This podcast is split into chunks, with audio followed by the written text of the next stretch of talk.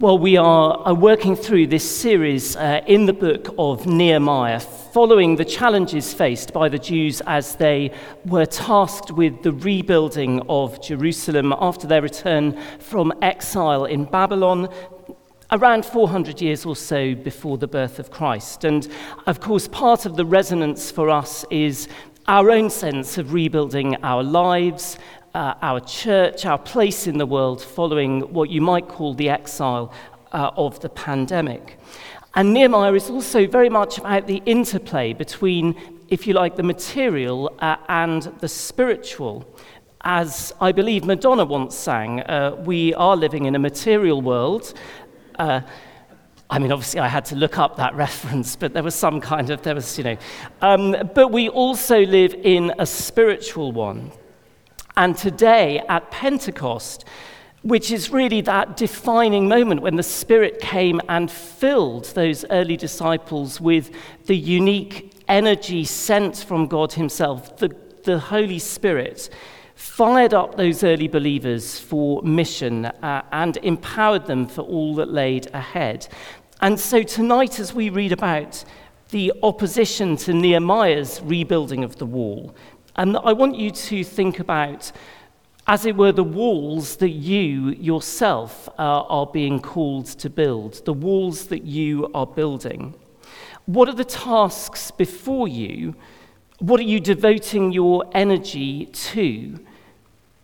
Indeed, you know, if perish the thought, your mind were to wander at any point during this talk, what would be the things kind of crowding into your consciousness? Because that might even give you a clue as to some of the things that you are seeking to build or worrying about building. And really, I have one crucial question for you this Pentecost evening. Are you seeking to build in your own strength? Or what is the role for the Holy Spirit in this? For the presence of God to be inspiring you, filling you, equipping you, and empowering you. Because I want to suggest that if any of us want to build anything of real value, we have to involve God. And yet, arguably, in this city in particular, there is such a temptation towards self reliance.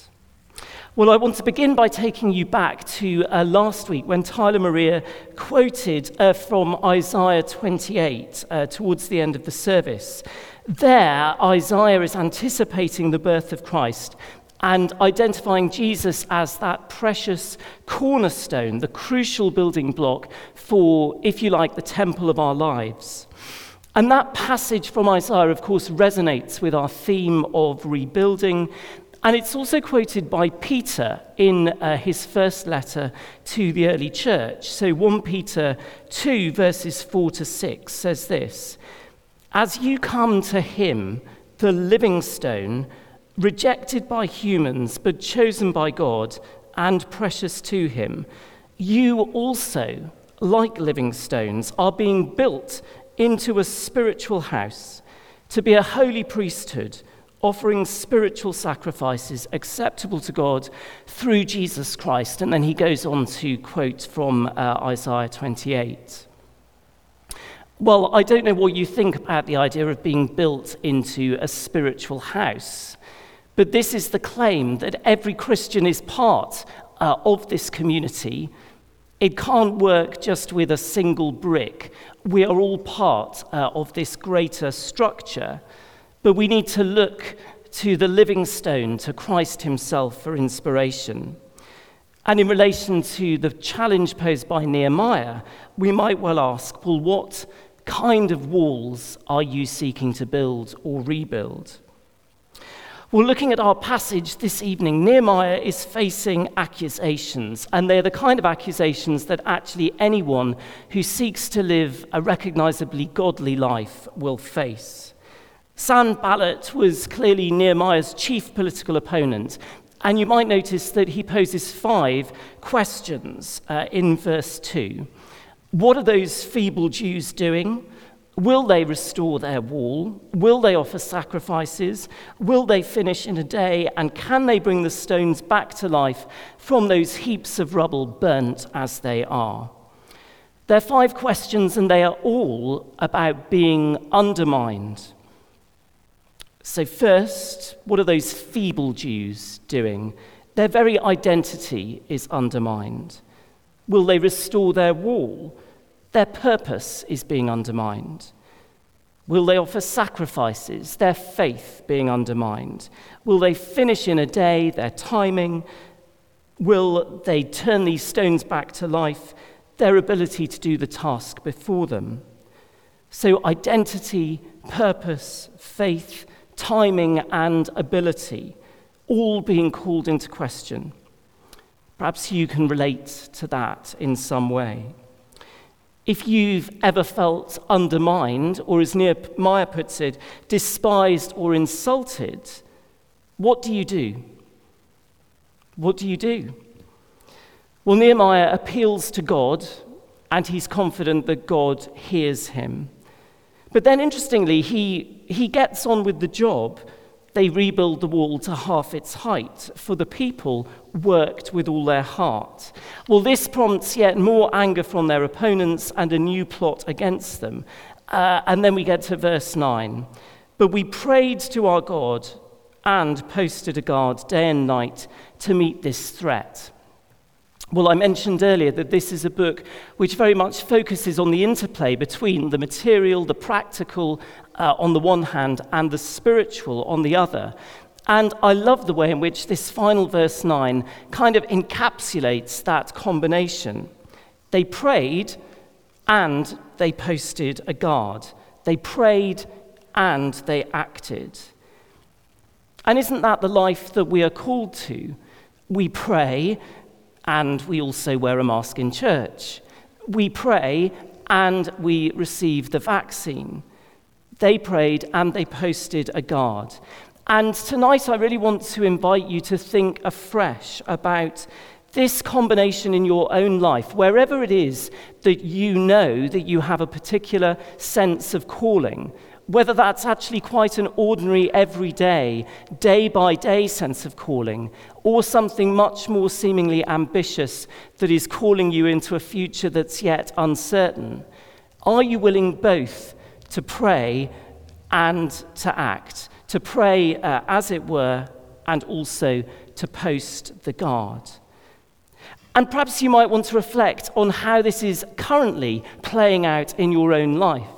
Perhaps you have particular family or caring responsibilities, and actually you're really good at kind of doing the stuff, but frankly, you've stopped praying to God, seeking His guidance and His inspiration for that situation.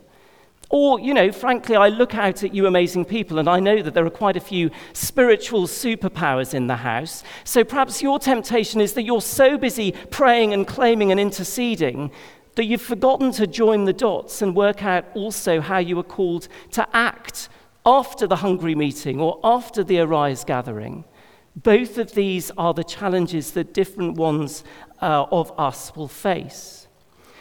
But whatever walls we are called to build or rebuild, it's this combination of our relationship with God, our life of prayer, but also the practical decisions we make getting our hands stuck in, picking up the bricks, and working out how to apply the mortar.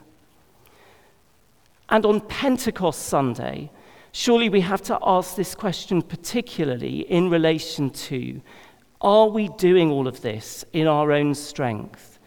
Because even our prayers can end up sounding like, well, here's the idea, God, that I've already had, and I'm kind of just inviting you to bless it, rather than, God, here is my life. what do you want to do with it?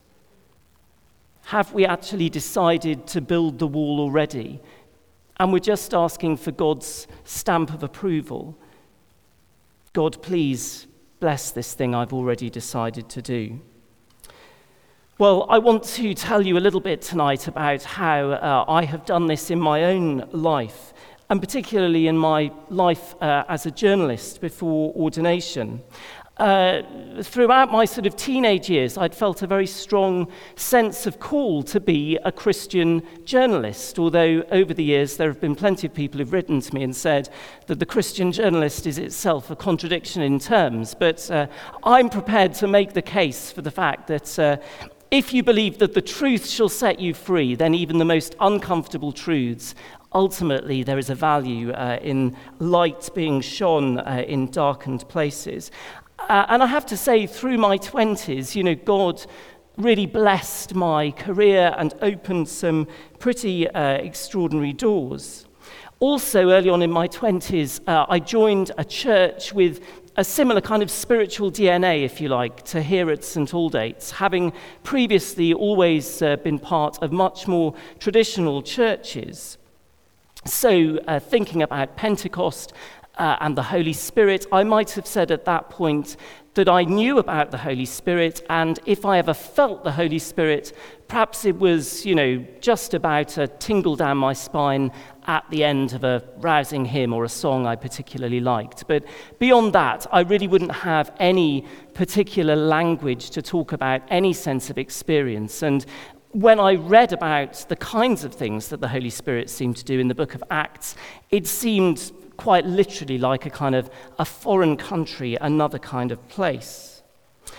Well, this was a church where I was blessed in many ways. Not least, I met Carolyn, uh, my wife, playing the oboe in the worship band. She was playing the oboe in the worship band. I was thinking, why are they playing these boring songs? But this was one of the, the ways in which I was yet to, to grow. Um, I liked to think that I was uh, open minded, if a little skeptical. She would have probably said I was closed minded and cynical. Um, but yet, uh, I was there, and really my philosophy was um, I will stay at this church. I don't want to be a disruptive influence, believe it or not, um, but I, I, I don't want to, as it were, be building walls which prevent me actually meeting God if these Christians, who frankly seem rather different to the Christians I've known all my life, are really meeting the living God. I don't want to miss out. But equally, there is a lot here that, you know, isn't kind of Christianity uh, as I knew it. And meanwhile, I was busily building my career, I think, if I'm honest, largely uh, in my own strength. I also think that I was building a more subtle wall, which was a wall of spiritual self reliance. I felt as though I kind of knew what I was doing. I would turn up to church, I would be reading my Bible and praying my prayers, but actually, if I was honest, I wasn't really ready to let God surprise me or overwhelm me or do any of the kinds of things that seem to happen with alarming regularity in the book of Acts. Well, fast forward to an evening at our church when uh, Sandy Miller, who was then the vicar of another London church, Holy Trinity Brompton, came to our church to teach, particularly about being filled with the Holy Spirit. And he spoke from Paul's letter to the Corinthians, and then he said, Well, we'll have a time of ministry. And he began to offer some words of knowledge, which is when people believe that, inspired by God, they are offering a, a particular piece of spiritual insight that they wouldn't really have received any other way. God giving supernatural insight into particular situations, often to draw people close, to make people realize, my goodness, this God is real and He knows me and He cares about me. But not just to do that, but to kind of fire them up and then send them out uh, on mission. Well, uh, you may or may not be surprised to hear, I was pretty skeptical about words of knowledge. Uh, I didn't have much time for them. I thought they always seemed to be about left knees. And, you know, if you, if you gather 50 people in a room, there's bound to be someone with a dodgy left knee. And I just wasn't particularly uh, convinced or impressed. And it never seemed to be about some of the things that friends of mine really struggled with, like mental ill health or chronic illness. So, you know, I just wasn't terribly impressed. Um, anyway, Sandy offered various words, some of them which, you know, could have been for one's latest skiing injury. Um, but then he said, uh, and I've just got a final word, and um, it's, it's not really one that I would uh, expect to be giving, and it certainly doesn't sound very British to do so. But, he said, I believe that there's someone here with a problem with their bowels. Yes, you heard me right. Bowels. Now, as you can hear from the nervous giggling, there are many of us who would not ordinarily expect to talk about one's bowels in church. But that was the word, and my heart was, you know, starting to beat. Meanwhile, in the church, people had been standing up and responding to these words of knowledge, you know, left elbow, right knee, you know, as they came and coming forward for prayer. He said the word bowels, like, you know, tumbleweed, not a, not a person moving. Except my heart was, you know, pounding away because I had just been diagnosed as a celiac. And if you know anything about celiac disease, like it or not, it is a problem with your bowels. And at this moment, I felt I really faced a moment of great decision because I'd built these walls which were so high that I frankly hoped that these rather sort of emotive eruptions of the Holy Spirit wouldn't impact me. And yet, I also knew that if I didn't respond in this moment, it would look as though Sandy hadn't actually heard from God about bowels, whereas I was convinced actually that he had. And so I very reluctantly moved forward. Well, of course, the story gets considerably worse because then I saw the two people who were being sent over to pray for me. Oh, God, I thought. So uh, let me introduce you to one was a student who looked about 13, and in my terrible arrogance, uh, I hope I have become a better person in the intervening years. You can be the judge of that. But uh, I thought, well, you know, what's he going to be able to pray for me? I mean, you know. Um, actually, he just had one word. He didn't know that I was beginning to uh, explore a sense of call to ordination at that point. Um, but he had a picture uh, of a mantle being placed on my shoulder. Well, you know, if you're looking for pictures of spiritual authority in the Bible, a mantle being placed on your shoulder uh, is a pretty good one. So I, I took that and, you know, apologized inwardly for my, uh, my dismissal of him. But the other person, shall we call him uh, Len? You may remember uh, we used to do things like have coffee after services at church. Uh, and, you know, sometimes there would be that phenomenon of the person who talks so much, you, you know, you just kind of hope you won't get stuck with them. I'm sure none of you have ever had this experience. Um, anyway, Len uh, was the person who would use 20 words when two would do. And I just knew that this was going to be a really long prayer session. And I thought I could do without this. Anyway, afterwards, Len said to me, it was the first time in 40 years of praying for someone that he really felt God say to him, Pray silently. yeah. So Len just places a hand uh, on my shoulder, and then I get this one involuntary quiver in my left leg, and one tear rolls down my cheek. And I have this extraordinary sense of the proximity of God as a mystery way beyond anything I'd ever encountered before. Funnily enough, the very first thing I thought was I go around the world reporting about religious people, including Christians, and I've always thought the Christians who fell over in church under the Holy Spirit were faking it and I need to repent because if God can do that to my left leg, perhaps actually there are people who literally fall uh, under the Spirit. But that was the beginning uh, of a process whereby over the coming weeks and months, uh, I met God not just in that very beautiful, gentle way of that first evening, which I think was the grace of God, because uh, anything else perhaps I would have found just excruciatingly uh, embarrassing, or I'd have run sort of screaming from the room. But in His grace, He met me in a way that I knew that it had to be God. And then uh, a few weeks later, much more kind of overwhelming sense of emotion. And intriguingly, another of the walls I'd been building was, was kind of, oh, I can solve other people's problems. And there were three particularly complex friendships that uh, Carolyn and I were involved with, and a, a time of prayer where I literally saw a picture of the cross and God inviting me to hand each of these people to Him and basically say, you know, if you're interested in growing in pastoral ministry, you've got to recognize that this is something to be done in my strength, not in your own strength. And as some of you know, uh, a few months after that, my final trip away for the BBC, uh, reporting on the growth of Christianity in China, and it was a very strange and difficult trip because we were basically followed by the, the police pretty much the whole time, or plainclothes people, and you know, just lots of difficult things happened. Um, as we were trying to tell this remarkable story about God's work in China.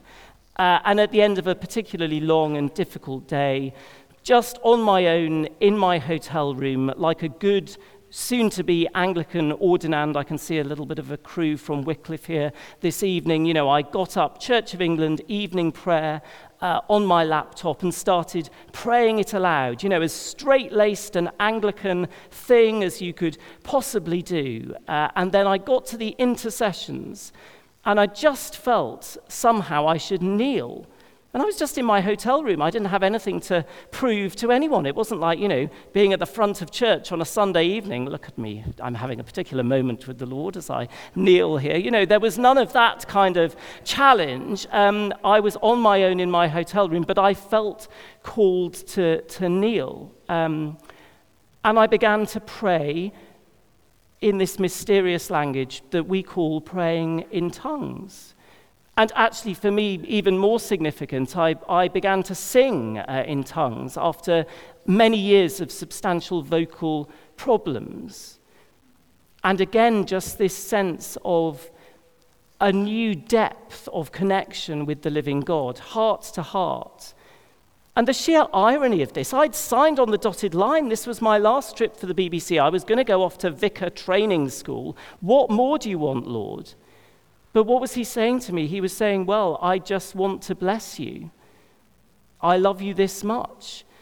And this extraordinary picture of people with proximity to me that you read about in Scripture is the same relationship that I call people into today. And of course, he didn't just say that to me in a hotel room in China, he says exactly the same thing to you tonight whether you feel you're a kind of gold star Christian who already knows quite a lot about this stuff, or whether you're wandering into church virtually for the first time, these promises of the Holy Spirit, not just kind of gentle wafting of niceness in your general direction, but a piercing of your heart and a firing up of you for your unique sense of calling and vocation to be sent out to bless the world and draw more people towards Him. And I want to tell you these stories this evening just because I cannot emphasize enough the kind of difference that those experiences have made in my Christian life. I sometimes say it's like moving from watching a kind of regular old color TV to kind of Ultra 4K or whatever the latest thing you can see in John Lewis is. You are seeing the same world, but you are seeing it in such an amazingly newly defined way. When we enter this life, it doesn't mean that we no longer have practical walls that we are called to build. We still have jobs to do, or children to raise, or degrees to complete, or whatever it is, but we can do them with God and in the power of His Spirit. I was a pretty faithful Christian before I met the Holy Spirit, but my relationship with God was completely transformed. My sense of excitement in relation to the Bible was utterly transformed, and I, you know, spent years studying theology already by then. My ability to resist sin, still imperfect, was definitely transformed.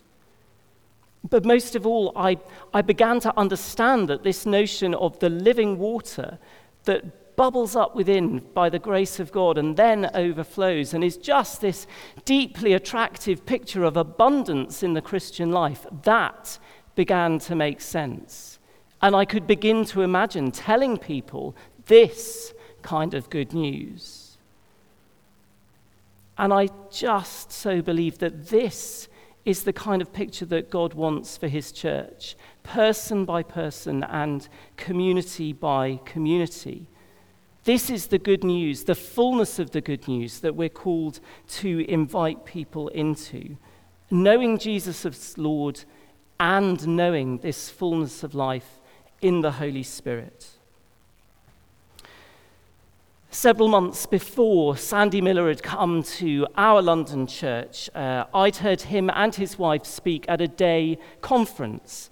And uh, Annette had made a throwaway comment within uh, a plenary session that really stuck with me. She said, I always tell Sandy before he goes to preach, make sure they realize the difference between being filled with the Spirit and not being filled with the Spirit. Well, when I first heard that, I actually reacted simply with anger. I was like, how does she know who's filled with the Spirit and who isn't? No, no, no, no. But I realized that it was an anger rooted in my own ignorance. Because basically, I was living life like the disciples that Paul comes across in Acts chapter 19, who are disciples of Jesus, but they haven't heard of the Holy Spirit. And I went searching and I found him. And it's utterly glorious. And if you have any doubt as to whether you have been filled with the Holy Spirit, whether you know this depth of the Christian life, I would really encourage you to ask. We all have walls to build. So don't build walls that separate you from God. And certainly don't build walls in your own strength. But what would it be as you build these walls in your life, whatever it is you're called to do, to invite the Holy Spirit to fill you and inspire you and refresh you, at times to convict you, and most of all to empower you?